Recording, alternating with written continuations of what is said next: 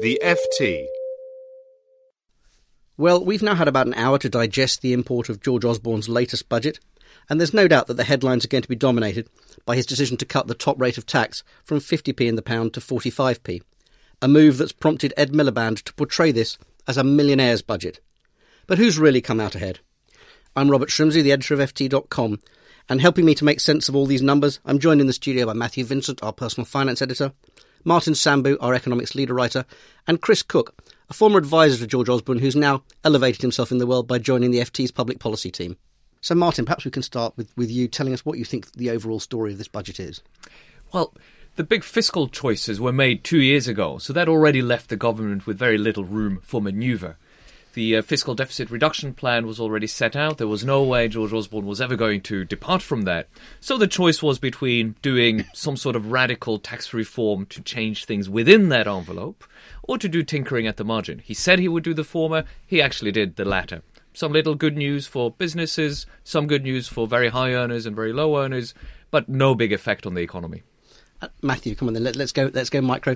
Who won, who lost? Martin's right, it's the high earners and the low earners. The high earners, who are going to see their top rate of tax fall to 45p from April 2013, are now going to defer their income, which they're able to do, being high earners, until that time. The irony is, the justification for getting rid of the 50p rate was because they all brought their income forward before 50p came in, and now 45p is coming in. They're all going to defer it until after that point. So this is going to cost him in receipts in the coming year?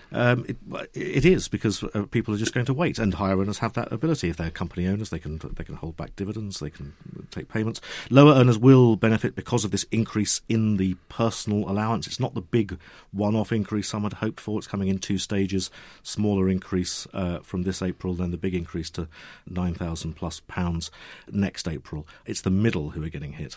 And how are they getting hit? Well, basically, the loss of child benefit is going to hit a lot of people earning between £50,000 and £60,000. There was a very complicated taper system. He talked about simplification. He's actually made this system really difficult to understand. People are going to go into self-assessment, have to fill in tax returns.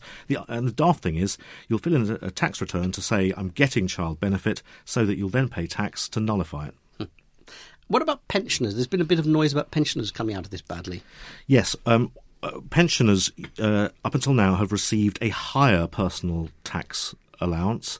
This is now being frozen, and so will be equalised with the normal tax allowance that everybody else gets. So pensioners who have a bit of income or possibly continue working during their retirement will not get the benefit of the extra tax saving that they would have got had the Chancellor kept increasing their age-related personal allowance in line with the big increases to the normal allowance. And all the much-vaunted semi-mansion tax, the extra stamp duty on £2 million homes and such like. Does this amount to anything much? There were fewer than 3,000 properties sold for more than £2,000 in the last 2 years, which tells you all you need to know about how many people are getting hit by that. Okay, Chris Cook from our public policy room. I know that the salary we pay you doesn't get you into one of those houses. Tell me about the politics of this. It looks superficially terrible to be cutting the top rate of tax at this moment. It does, especially when the main countervailing measure that Matthews talks about, the rise in the personal allowance, is so closely associated with the junior coalition partner. That is seen popularly as a Liberal Democrat policy. There is a real worry. Combining the 45p tax change and the pension arrangements, that this could be really seen as a very regressive budget. And the Labour Party, I assume, will be taking the cudgels up on this, and they will be trying to paint this as a sort of aristocratic budget. So, I mean, George Osborne's meant to be the political strategist to this government, so why has he done this then? Well, he doesn't have any money, so he can't do anything grand and sweeping. If you want to be a big Lawsonian Chancellor, you have to have money and you have to create space. If you want to flatten rates and do the things that George Osborne used to talk about in 2006... in 2006, I should point out, he published a report by Lord Forsyth which explicitly talked about abolishing the film tax release. And now we discover he's really keen to keep it and move it on. I mean, little things are what you do when you don't have very much room for manoeuvre. He's tacking right a little bit. This is going to keep the right of the party happy. So it bolsters his own chances of becoming leader eventually. It does, and it will bolster the Osborneite clique will be moving up in the ascendant. I'm not sure how much they are preparing and circling the wagons for a leadership competition imminently, but it doesn't do any harm. Okay. Martin, let's just pick up on this point about the 50p tax rate. The argument that George Osborne used was essentially it made no money, arguably it could even have cost us money as a country, so there was no justification for keeping it. Is that true? Do the numbers on that stack up? Well, I think there are two things to say about that and to be reasons to be a bit suspicious about it. I mean, first, it's very hard to actually estimate this, partly because of what Matthew was talking about. People have shifted their income back and forth, so in a couple of years you can't really know. It's interesting to see that under the previous government, HMRC thought this might bring in 2.7 billion. Now we were hearing, well, maybe only a billion. But George Osborne today said, actually, it's only about 100 million difference between 50p and 45p.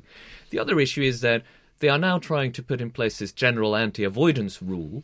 Now, we know that the reason why this top rate of tax might have brought in very little is because people are avoiding it. So you might have thought, well, if there was a proper anti-avoidance measure in place, maybe it would have brought in some more than what they say. Okay. And one last point, the extra cut in corporation tax, will that be particularly welcome to business? Is that a big deal? I think every extra P in corporation tax cut will be welcome. It will make some difference. Now, the reason why businesses aren't investing at the moment probably have more to do with the lack of demand for their products than with the tax rate. But it certainly isn't going to hurt. And if it creates optimism and high animal spirits, it might actually do some good. Just finally to each of you, it's always said that the budgets that look best on the day are the ones that look worst later on and vice versa. If you can throw yourselves forward a couple of months, how do you think we're going to look at this budget in a few months' time? Let's start with you, Martin. Well, just to confine myself to the economics, I think this is a budget that will be very quickly forgotten. Matthew? I think it's a budget that will come back to haunt the middle-income earners when they start having to deal with tax returns, realising that they are getting squeezed as much as they have always been. And Chris? I think this is a budget which is entirely downside risk. I can't see any upside political gain from any of the decisions they've taken today. Right. Thanks very much to all of you, and you can read much more about this throughout the day and tomorrow on FT.com. For more downloads, go to FT.com/podcasts.